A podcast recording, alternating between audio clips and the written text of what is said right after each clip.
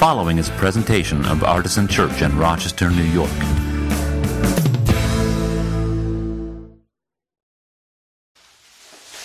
But do not ignore this one fact, beloved, that with the Lord one day is like a thousand years, and a thousand years are like one day. The Lord is not slow about his promise, as some think of slowness, but is patient with you, not wanting any to perish, but all to come to repentance. But the day of the Lord will come like a thief, and then the heavens will pass away with a loud noise, and the elements will be dissolved with fire, and the earth and everything that is done on it will be disclosed. Since all these things are to be dissolved on this day, what sort of persons ought you to be in leading lives of holiness and godliness, waiting for and hastening the coming of the day of God, because of which the heavens will set ablaze and dissolved, and the elements will melt with fire? But, in accordance with his promise, we wait for new heavens and a new earth, where righteousness is at home. Therefore, beloved, while you are waiting for these things, strive to be found by him at peace, without spot or blemish, and regard the patience of our Lord as salvation. Thank you, Dan. So I'm going to open with a question for you, and I'm going to ask you to give me a one word answer in the chat on Zoom. And uh, those of you joining us on Facebook Live, you can have your own chat on Facebook. I won't get to see it until later, but um, don't let that stop you from participating. Um, so I want a one word answer to this question How do you respond to the statement, it's not about the destination, it's about the journey? In one word, and this may be based on your uh, personality type, okay, I already see a groan. I see cringe. I see life. Good. You're all responding. um, slow down. Eye roll. We're getting two categories of response here. okay, we have a hmm. That's a great response. Peace. Struggle. Truth. That's an Enneagram 7 who just said that. we have an ugh. um, feel free to keep giving your one word responses to the sentence. It's not about the destination, it's about the journey. But it's really interesting to see how different people respond to that, isn't it? Now, you may be a person who naturally just stops to smell the flowers. And you may be a person who's always on time everywhere you go. And there may not be a whole lot of overlap between those two things, between those two types of people. So let's talk about that in the context of Advent. Advent is the season uh, of the Christian calendar where we are soaking in the idea of waiting for the Lord. And we imagine um, somewhat vicariously the idea of the Israelites waiting uh, for the Messiah um, who had been promised. And uh, this kind of waiting is expressed quite beautifully in the Hebrew Bible reading, is what we call the Old Testament.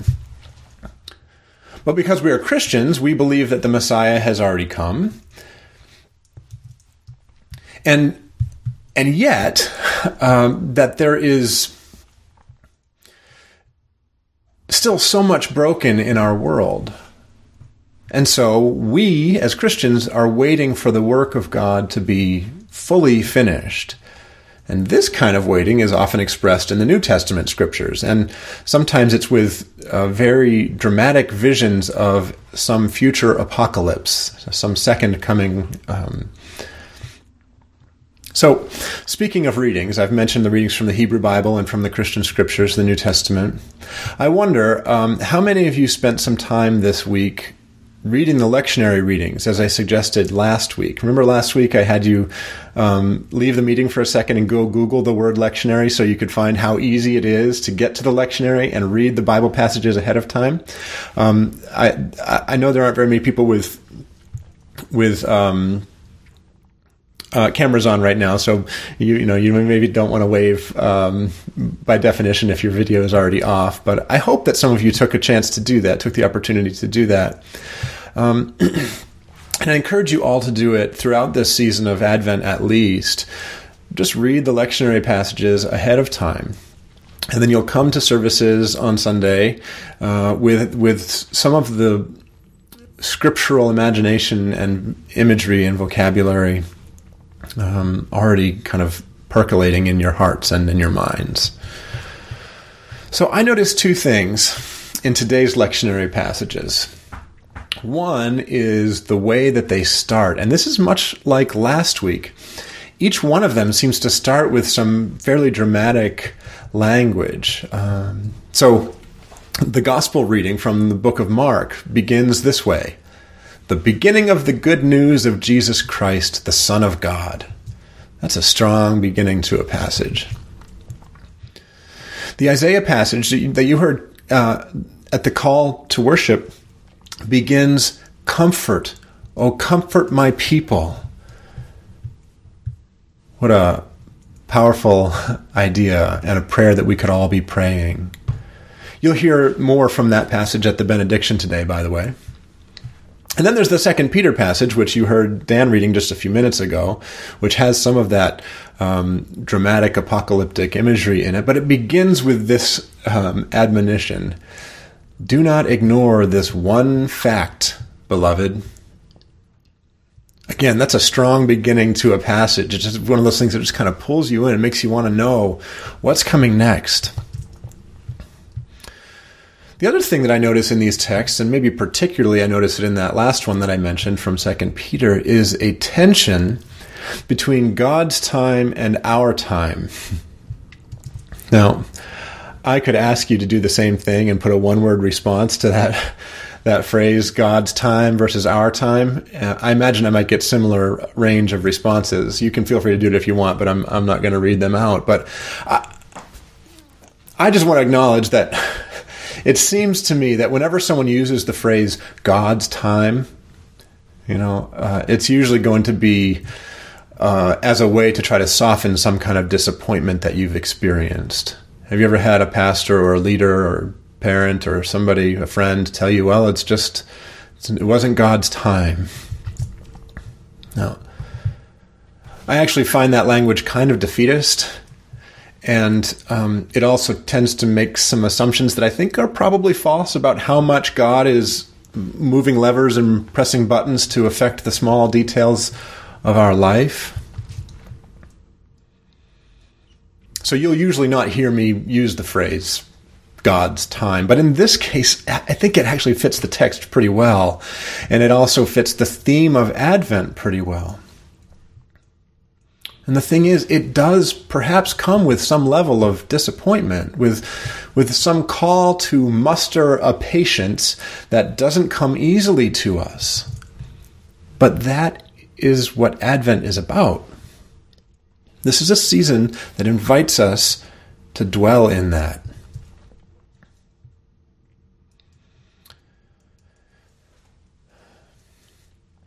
How many of you felt ever in your life, but maybe recently, that you just want God to act, that you just wish God would act, that you're really kind of hoping God will act soon, that you're wondering why God hasn't acted yet. You can see how this puts you in a bit of a spiral. And the author uh, here, the epistle, um, the apostle, says, the Lord is not slow about his promise, as some think of slowness, but is patient with you, not wanting any to perish, but all to come to repentance. And then a few verses later says, Therefore, beloved, while you're waiting for these things, and I don't know what you're waiting right now, I could guess, strive to be found by him at peace, without spot or blemish and regard the patience of our Lord as salvation. So, this seems to me to be a little bit of a different take on the idea of God's time. Uh, it basically says two things. First of all, that God is not being slow, it's just that God operates on a time scale that is much bigger, much longer than the one we operate on. And so, it seems like a long time to us in our personal life and our experience of the world is not actually very long in the scope of the history of the world and in the scope of the eternity in which God resides. And then, secondly, it says that it's probably good that God delays because it gives us a little bit more time to sort out the mess we've made. right? That's not usually the, the context when someone uses the phrase, it's not God's time yet, is it? I'm not sure it's as comforting. But what really jumped out at me in this text was something that comes in the middle of those two parts of this passage, and it's something that appears to be a bit of a contradiction. And this is where I want to land for a, a little bit of time this morning. It comes in verses 11 and 12. And it says this What sort of persons ought you to be in leading lives of holiness and godliness, waiting for and hastening the coming of the day of God? First of all, I love that this is phrased in the form of a question, right? R.I.P. Alex Trebek. Right? But that's just good spiritual direction. Here's a question. I want you to answer it for yourself. What sort of person ought you to be? right? But more to the point for today, uh, how can you do both of those things at once? How can you wait for the coming of the day of God while you also hasten the coming of the day of God? Oh, and by the way, what kind of world are we living in where the things that you and I do have any kind of bearing on the coming of the day of God? I'm not sure that's a responsibility that I actually want. And yet, there it is, right there in the text. Well, I'm almost done with this talk, this sermon here, and I've asked a lot of questions, um, but I haven't given very many answers. I need you to know that I am not sorry about that. Uh, but let me give you one thing to ponder here as I close. At the beginning of the sermon, I I made the observation that you might be a person who stops to smell the flowers, and you might be a person who's on time and punctual and in a hurry, and that there's there's no middle ground between those two. There's no overlap between those two types of people. But I wonder if actually there is some overlap. I wonder if it's possible and that we can find that overlap as we become more and more spiritually mature individuals and as become a more spiritually mature community.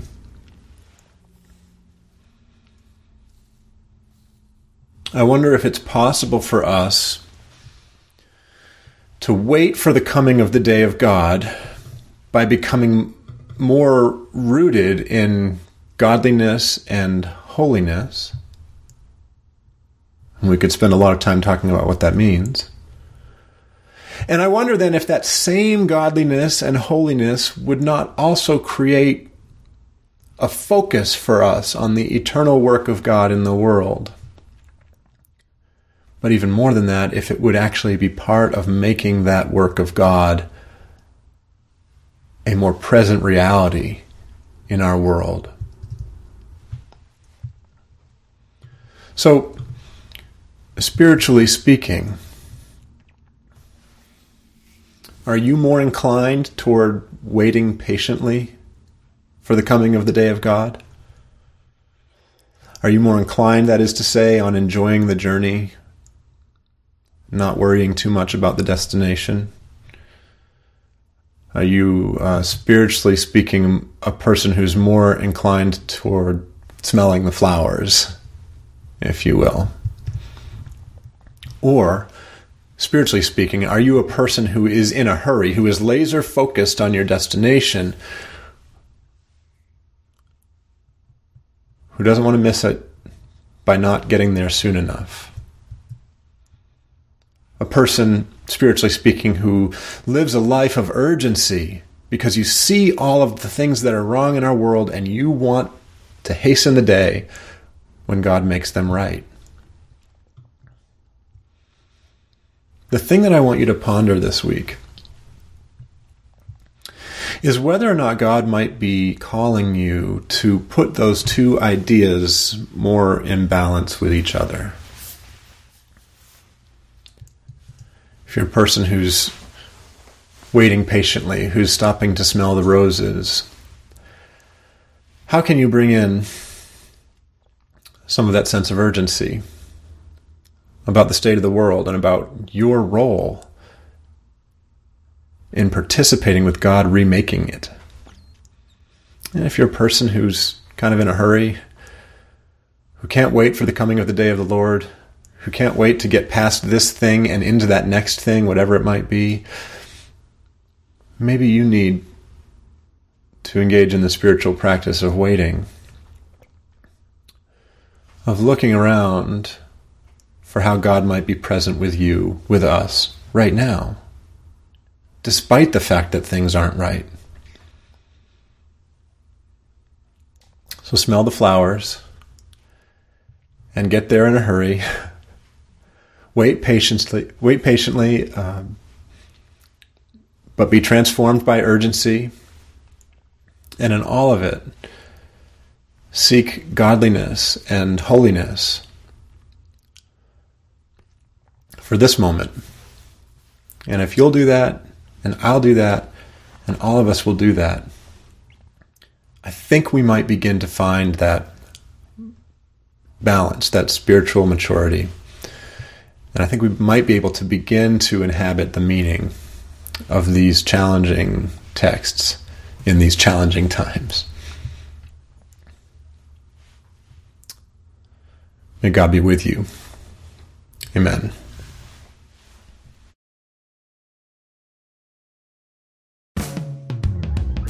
More information, visit us at artisanchurch.com.